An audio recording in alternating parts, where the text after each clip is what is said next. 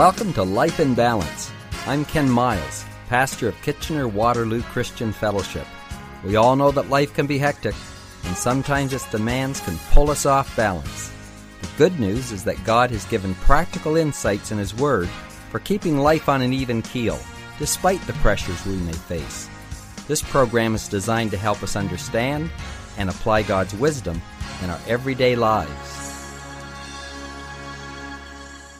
Good Thursday, everyone. We have been talking about building a life of significance and have been sharing the seven foundation stones that this life is built upon.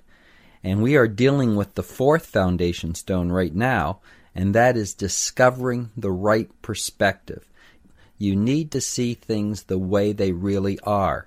Our perspective can skew reality we can think that something is a certain way and it actually is not that way at all. It's just that we are looking at it from a skewed perspective. Now, this is exactly what can happen with us in life. We can think that things are a certain way, and if I want to achieve success and have significance, I have to act in a certain way. But in reality, many times it's just the opposite of that. Many times the things that we think will bring us happiness, in reality, will bring us grief and hardship. And so it's important that we have a right perspective on life. We were sharing yesterday that there are three things usually that we seek after, and that is possessions, power, and prestige. We think if I have possessions, if I have power and control, if I get prestige, in other words, recognition and credit, then I'll be happy. And yet, the pursuit of these very things bring unhappiness.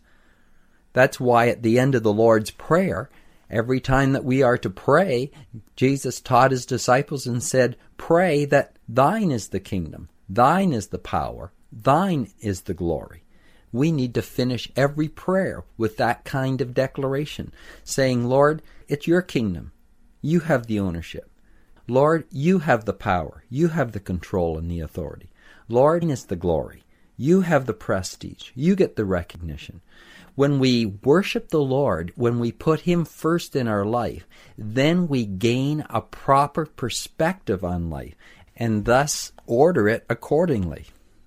I came across in my files a little article that really speaks to this, and it's entitled Tips on Being Miserable and it begins Do you want to be miserable?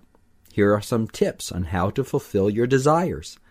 The famed English writer Charles Kingsley once wrote If you wish to be miserable, you must think about yourself, about what you want, what you like, and what respect people ought to pay to you. Then to you nothing will be pure. You will spoil everything you touch. You will make sin and misery out of everything God sends you. It goes on to say, self centered people are always unhappy. In the 1970s, Chaplain Earl Jabay wrote a thought provoking book entitled The Kingdom of Self, in which he describes seven attitudes of a self centered individual. Here are a few of them I am power. I can do anything I set my mind to. Have you ever heard that? I have but that's an attitude of a self centered individual.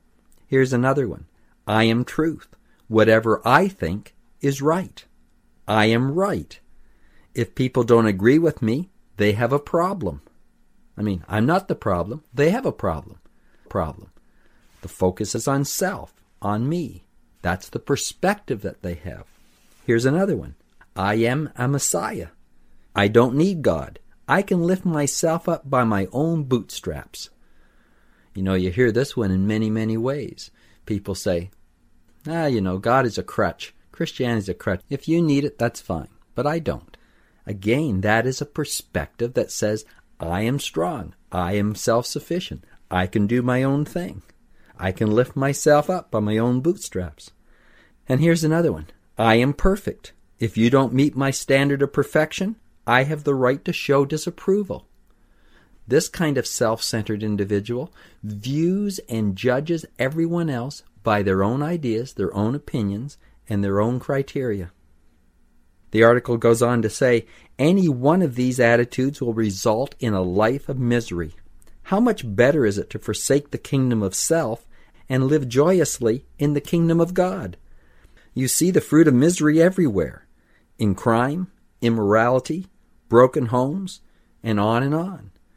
It almost always stems from self centeredness and selfishness. It is always related to ignoring God and His commandments to self sacrifice and to love. Lord, help us to have the right perspective. It is so natural to think of ourselves. It seems so natural to say, I have the power. I can do it. I should decide for myself. I'm self sufficient. But it is only when we get the right perspective of seeing that we are a creation. God is God. He's the one that should be worshiped. He's the one that has the power. That is truth. He is the Messiah. He's the perfect one. When you see that and can humbly come before Him and we worship Him, then it puts things in the right perspective and we begin to experience life in the way that God desires. You know, I really don't know any other way to overcome pride than to worship the Lord. If you don't believe in God, no matter how humble you try to make yourself, there is still a measure of pride because there is nothing that we submit to outside of ourselves. What we're really saying is, there's no God. The success I have is because of my hard work and what I have done. And people that don't believe in God, no matter how they try to be humble, there is still this taint about it because there's still within them this sense of I am complete within myself. There is no God. There's no one that I need to submit to outside of myself. And thus there's still a measure of pride that can never be eradicated from their life. I've met some very good people who are not Christians and do not believe in God.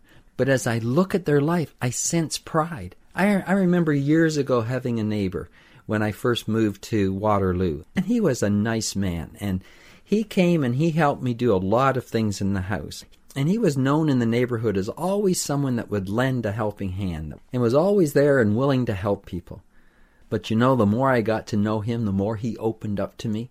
And I remember different times his sharing with me, sort of out of a bitterness of all the things he does for other people, but nobody recognizes them and no one said thank you and and on and on. And and I realized here was a man that outwardly did good works and outwardly was looked upon as a as a really nice man. And yet down in the depths of his heart there was a bitterness because he didn't feel that he received the appreciation or the recognition that he should you know we need to do whatever we do is unto the lord not looking for recognition not looking for what comes back to us as a result of our actions, without an acknowledgement of God, without a surrender to Him, then everything that we would do has this taint. It skews our perspective. We don't really see things the way that they are. You know, Jesus addressed this. He was constantly trying to get people to see reality. He would say, I am the way, the truth, and the life. And in his preaching, he tried to give them the right perspective. And he dealt with this whole area of how to be happy in Matthew chapter 5 when he began to preach his message that's called the Sermon on the Mount. It says in Matthew 5 and verse 3, he said, Happy or blessed are the poor in spirit, for theirs is the kingdom of heaven. He said, You know, it's not natural riches, but it's a poverty of your own spirit. It's being poor in your own spirit. In other words, humbling yourself, submitting yourself to God, that that really is the beginning of happiness that comes in our life. And then he went on to say, Happy are those who mourn, for they shall be comforted. He said it's not just a matter of overcoming difficult times in our life. We are going to go through times where we will cry and where we will puzzle why these things have happened to us. But he said happiness comes out of a recognition that God will comfort us, that our comfort is coming from outside of the situation in which we are living.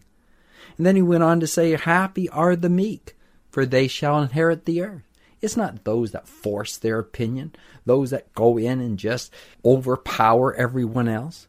No, it's those that have a soft and a meek heart that's not depending upon their own strength, but is depending upon God's strength. And he's saying happiness comes. And actually, the benefits of this world, you will reap the benefits. You will inherit the earth. Those that have a meek heart. And as we've been saying, the only way true meekness can come is when we recognize someone that's greater than us, someone that created us, someone that is outside of us. And when you understand that, it gives you the right perspective and it brings a happiness and blessing to our life. He went on to say, And happy are those who hunger and thirst for righteousness, for they shall be filled. He said, Your hunger, your pursuit of things should not be that which is natural. Don't just fill your natural lust, your natural desires, your natural hungers, but seek the righteousness of God. And we've already said in days gone by, Jesus taught that we should seek first the kingdom of God and His righteousness. And then all these other things will be added to us. This is true happiness. This is the right perspective on life. Then he went on to say, Happy or blessed are the merciful, for they shall obtain mercy. It's not those who seek vengeance and those that would judge everyone else according to their own views. But when we have mercy in our life and we can hope that people get what they don't deserve because we understand we are not getting what we deserve because we deserve judgment. We deserve death. But God has forgiven us. And when you experience that and can extend that to others, happiness, blessing comes to our life as a result. Then he goes on to say, Happy and blessed are the pure in heart, for they shall see God. It is only when we unite our heart and there is a purity inside, that purity outwardly can come to our life. It's not just trying to change our outward actions, but purity starts in the heart. And happiness comes when God gives us a new heart, gives us of His Spirit, and changes us from the inside out. All of these teachings of Jesus was trying to give the people a right perspective on life. I'm asking God, help me I'm praying and asking that the Lord would help everyone listening today to have the right perspective on life. Well, we're up against the clock again, and our time is gone, but we'll be back tomorrow. I'm Ken Miles. Bye for now. Life in Balance is a ministry of KW Christian Fellowship. We are located at 1000 Bleams Road in Kitchener. We would love to have you join us this Sunday for one of our services. The times are 9:30 and 11:30. Just go to our website at kwcf.org to register and to check out all our other activities. We have events for children, youth, and people of all ages. Our mission is to connect people with God and each other so we may fulfill our purpose in life. Till next time, may God keep your life in balance.